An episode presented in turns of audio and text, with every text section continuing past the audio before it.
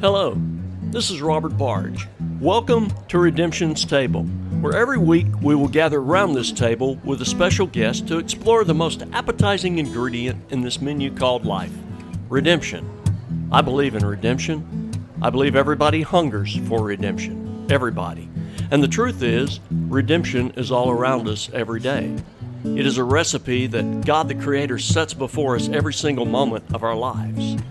Unfortunately, so much emphasis is placed upon the bad, many have difficulty seeing, experiencing, and tasting the good. So I'm setting out on a journey, going table to conversation, to accentuate the reality of redemption in the lives of everyday people like you and me. A reality that, I believe, finds its ultimate expression in Jesus of Nazareth, who is the not-so-secret ingredient to the redemption we all seek. So, come hungry, join the meal, because Party of Redemption, your table is now ready. Well, there you are. Welcome back to the table and the second of our appetizer episodes, where I get to explore some of my favorite words. Today's word is wild. Wild. What comes to mind when you hear that word? Perhaps something you were born to be, as in get your motor running, head out for adventure. Or perhaps you thought of that thing that makes your heart sing. I love the wild. Just the thought of it accelerates my pulse. And images of it pop up in a few of my favorite songs and favorite books. In the summer of two thousand nineteen, I spent nine glorious days in Glacier National Park in northwestern Montana. After hiking trails and riding boats and encountering bears and moose and mountain goats and other wildlife, on the final day after the last hike, I pulled out my phone and spontaneously recorded myself singing John Denver's Wild Montana Skies. Now, if you know anything about me, I very much dislike making videos where I speak to the camera for some imaginary audience to watch later, because it usually takes me fifteen to twenty takes to get it right. It's just not natural for me. I'd rather be talking to a real person than an inanimate object. But on that day in Montana, after being immersed in the wild for nine days, with the beauty of Two Medicine Lake and the snow-capped mountains all around me, with my heart brimming with life and love and joy, I nailed that song in one take. I love the wild. And if you're looking for a good book to read, I have several recommendations.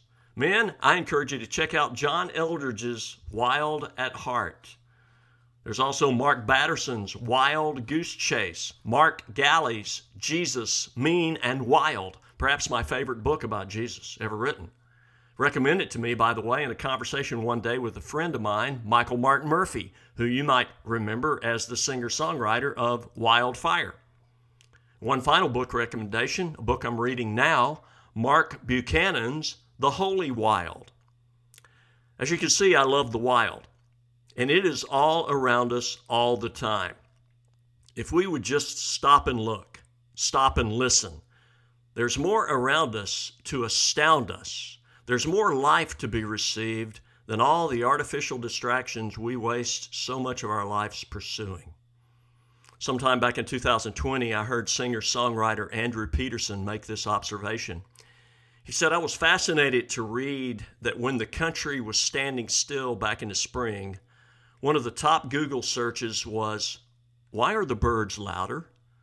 The birds, of course, weren't any louder. It was just that the world had gotten quiet enough for people to hear them again. There's so much grace all around us, and suffering is a sure way to get us to hear its song. So what's going on with all this wild that surrounds us? I was riding my motorcycle on the interstate when a blur of brown in tall green grass brushed my peripheral vision. I had a parallel visitor just off to the right. I first thought it was a rabbit. Yet even at seventy miles per hour, it is amazing how quickly the mind can possess or process. It, it was a fawn. I was skirting the edge of Eden, and heaven was flirting with me. That's wild. Heaven is always flirting with us. We are continually pursued. Whether you believe in God or not, it's true. The wild is chasing you. The Bible begins with the account of creation, of how the Holy Wild, God, created the planet Wild, Earth. The first two chapters of the first book of the Bible, Genesis, expedite the greatest artistic process and expression of creativity in the history of history. In six succinctly described days, God creates day and night, day one. There was no day until he created it, but once he created it, game on, so day one. Next, he created an expanse to separate the water and the sky, so that was day two. On day three, he created and separated land and seas and came up with trees and plants. On day four, he designed the sun, the moon, the planets, the stars. I picture him flinging stars like confetti and glitter, yet knowing every one of them by name, and then taking his finger and drawing images, clues, hints of dippers and arrows, and hiding a horse in a nebula, and on and on to, to infinity and beyond, just awaiting our discovery these past few centuries since Galileo came along with his telescope. On day five, God created birds to fill the sky, and he flooded the ocean with fish, manatees, oysters, clams, squid, whales. On day six, he created all the animals. And I feel like I'm speeding through these days because look at the variety. Stop anywhere and consider how much fun the Creator was having in all of these artistic expressions. I'll just take one, the sloth. The sloth. God created this slow motion character. It takes a sloth about an hour to wave.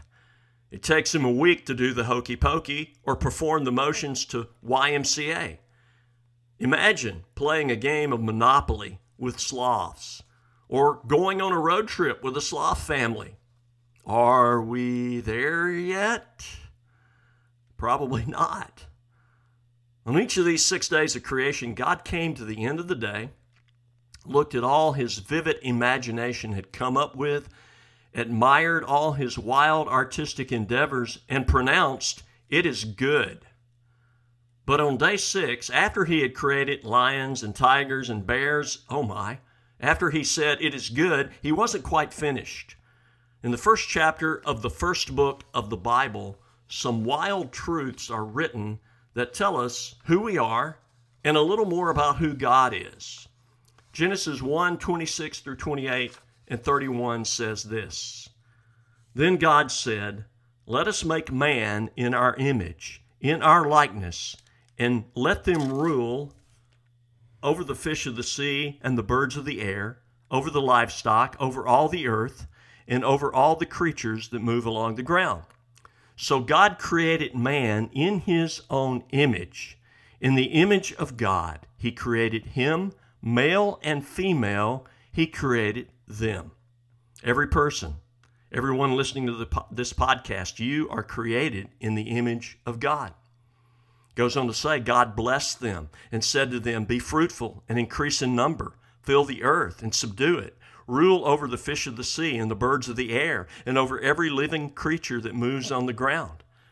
And verse thirty-one concludes the chapter and says that God saw all that he had made, and it was very good. All along he had said every day what he created was good, but here when he created us, he said, "It's very good."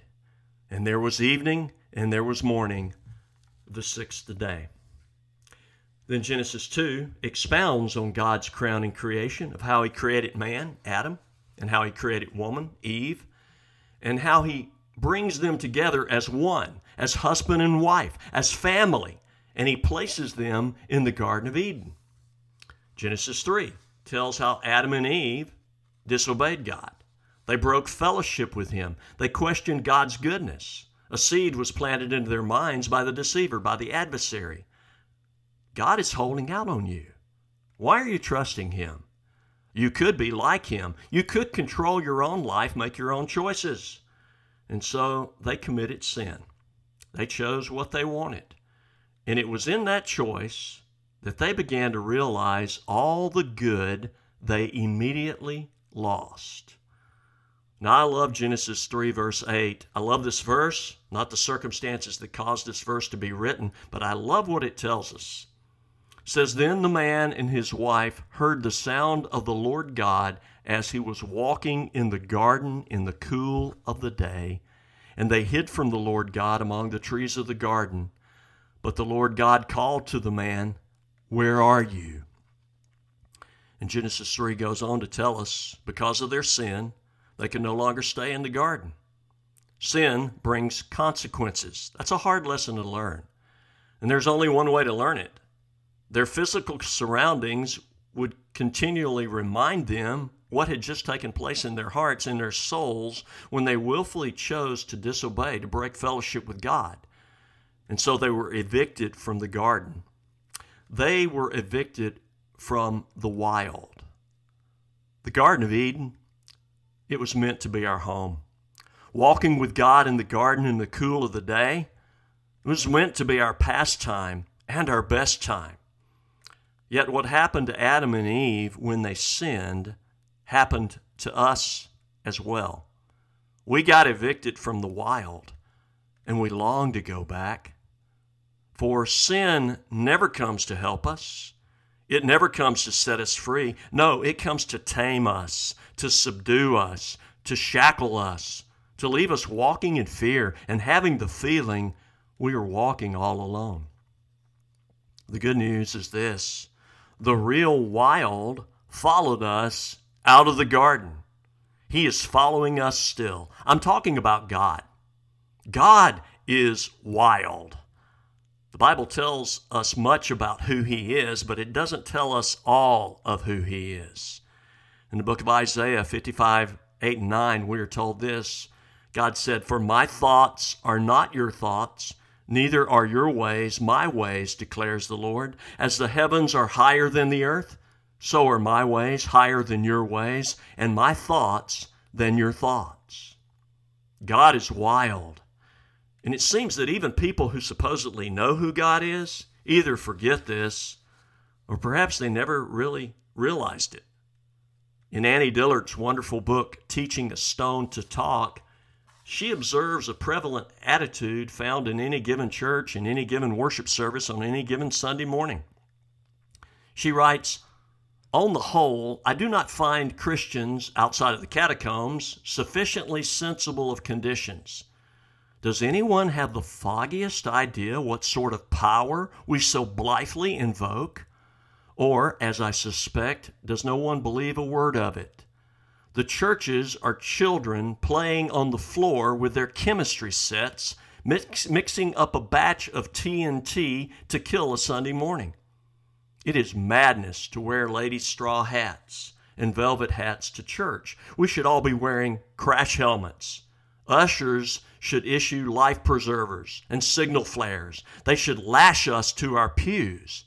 For the sleeping God may awake someday and take offense, or the waking God may draw us out to where we can never return."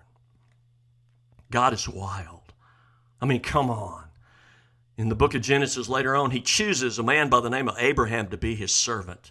He promises Abraham it will be through his seed, through his and Sarah's child, that he will bring about his work to ultimately undo what happened back in the garden when Adam and Eve ushered sin into the world. So God chooses Abraham, chooses Sarah. He promises them, "I'm going to bless you with a son." And when does God keep his promise? When Abraham is one hundred years old and his wife Sarah is ninety to ninety-one. Which means Isaac was conceived when Abraham was ninety-nine and Sarah was ninety? Come on, that just doesn't happen anymore. But God is wild. And then after Abraham and Sarah have Isaac, the son of God's promise, what does God do? He tells Abraham one day, "Take Isaac up into the mountains of Moriah and sacrifice him as a burnt-out offering." Are you kidding me? And Abraham obeys. He goes up into the mountains, he prepares an altar of sacrifice, he ties up Isaac, places God's promise upon the altar, and goes as far as raising the knife, mere seconds away from plunging it into the heart of his son.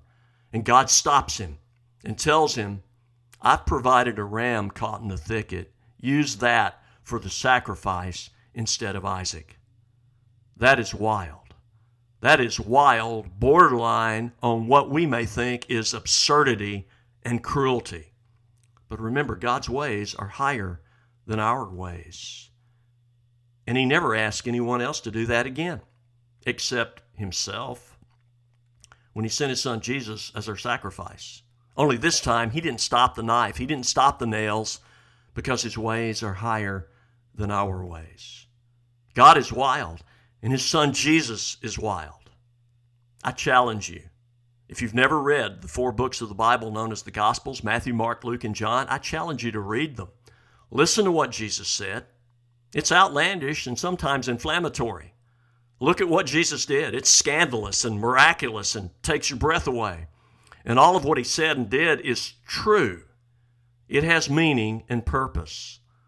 Ultimately, he did and said these things to pay for our sin, so that we can walk with the wild God in the wild kingdom, in the wild garden, beginning now in the heat of this very day, this life, and forevermore in the cool of the day.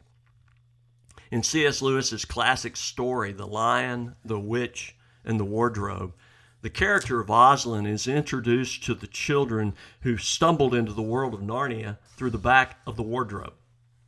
Aslan is the character in the story who represents Jesus. The children are having dinner with Mister and Missus Beaver, and the conversation runs something like this. They tell the children about Aslan, and so Susan says, "But shall we see him?" "Why, daughter of Eve, that's what I brought you here for. I'm to lead you where you shall meet him," said Mister Beaver. Beaver. Is, is, is he a man?" asked Lucy. "Aslan a man?" said Mister Beaver sternly. "Certainly not. I tell you, he is the king of the wood and the son of the great emperor beyond the sea. Don't you know who is the king of beasts? Aslan is a lion, the lion, the great lion." "Oh," said Susan, I, I thought he was a man. Is he quite safe? I shall feel rather nervous about meeting a lion." "That you will, dearie, and no mistake," said Missus Beaver.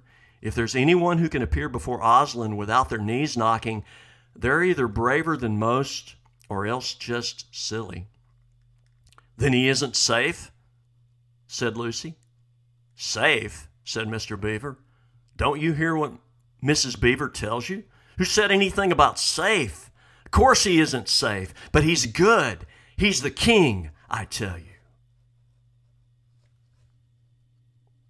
Frederick Buechner said this. He said, "To say that God is a mystery is to say that you can never nail him down. Even on Christ, the nails proved ultimately ineffective." That's wild. And we're getting ready to celebrate that wild in a week or so at Easter. Well, that's today's appetizer. I hope it whets your appetite to look up at the stars, to get out into the spring, to notice the next time Eden brushes past, to read Matthew, Mark, Luke, and John. The real wild is pursuing you, I promise you, and I encourage you to chase the wild with all your heart. Last week, we introduced these special episodes. Last week, some of my friends shared a few of their favorite appetizers, and this week, I had a few more friends give me their recommendations. So grab a pen, piece of paper. You may want to write some of these down. Howdy, y'all. This is T J Joyner from Glen Rose, Texas. And my favorite appetizer has got to be chips and salsa from almost any Mexican food restaurant you come across in Texas, but it's especially good right here in Glen Rose at Los Primos. Hello, my name is Connor Harris, and my favorite appetizer is Spicy Jack Cheese Wedges from O'Charlie's. My wife, Megan Harris, her favorite appetizer from Longhorn Steakhouse is the Texas Tunyon. This is Daniel Johnson from San Antonio, Texas. My absolute favorite appetizer is chips and sweet and sour sauce from the one and only China Bowl, based in Bandera, Texas. Hey, My name is Chase Myers from Marfa, Texas, and my favorite appetizer is chimichangas from Joe T. Garcia's in Fort Worth, Texas. What's your favorite appetizer? If you write down your favorite appetizer and your name, and you send it to redemption table at gmail dot com, that will put you in the drawing for a free appetizer.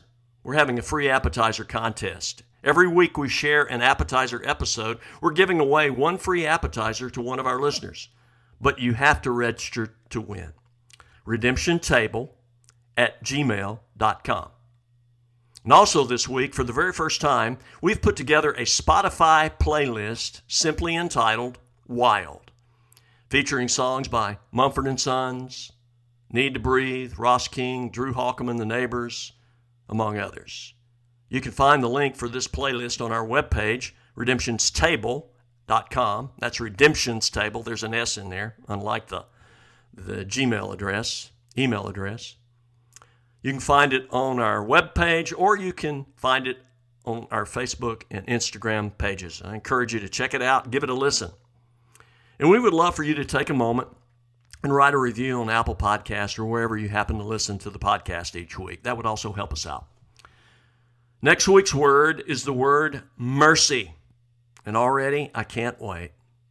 So until then, Party of Redemption, your table is now available.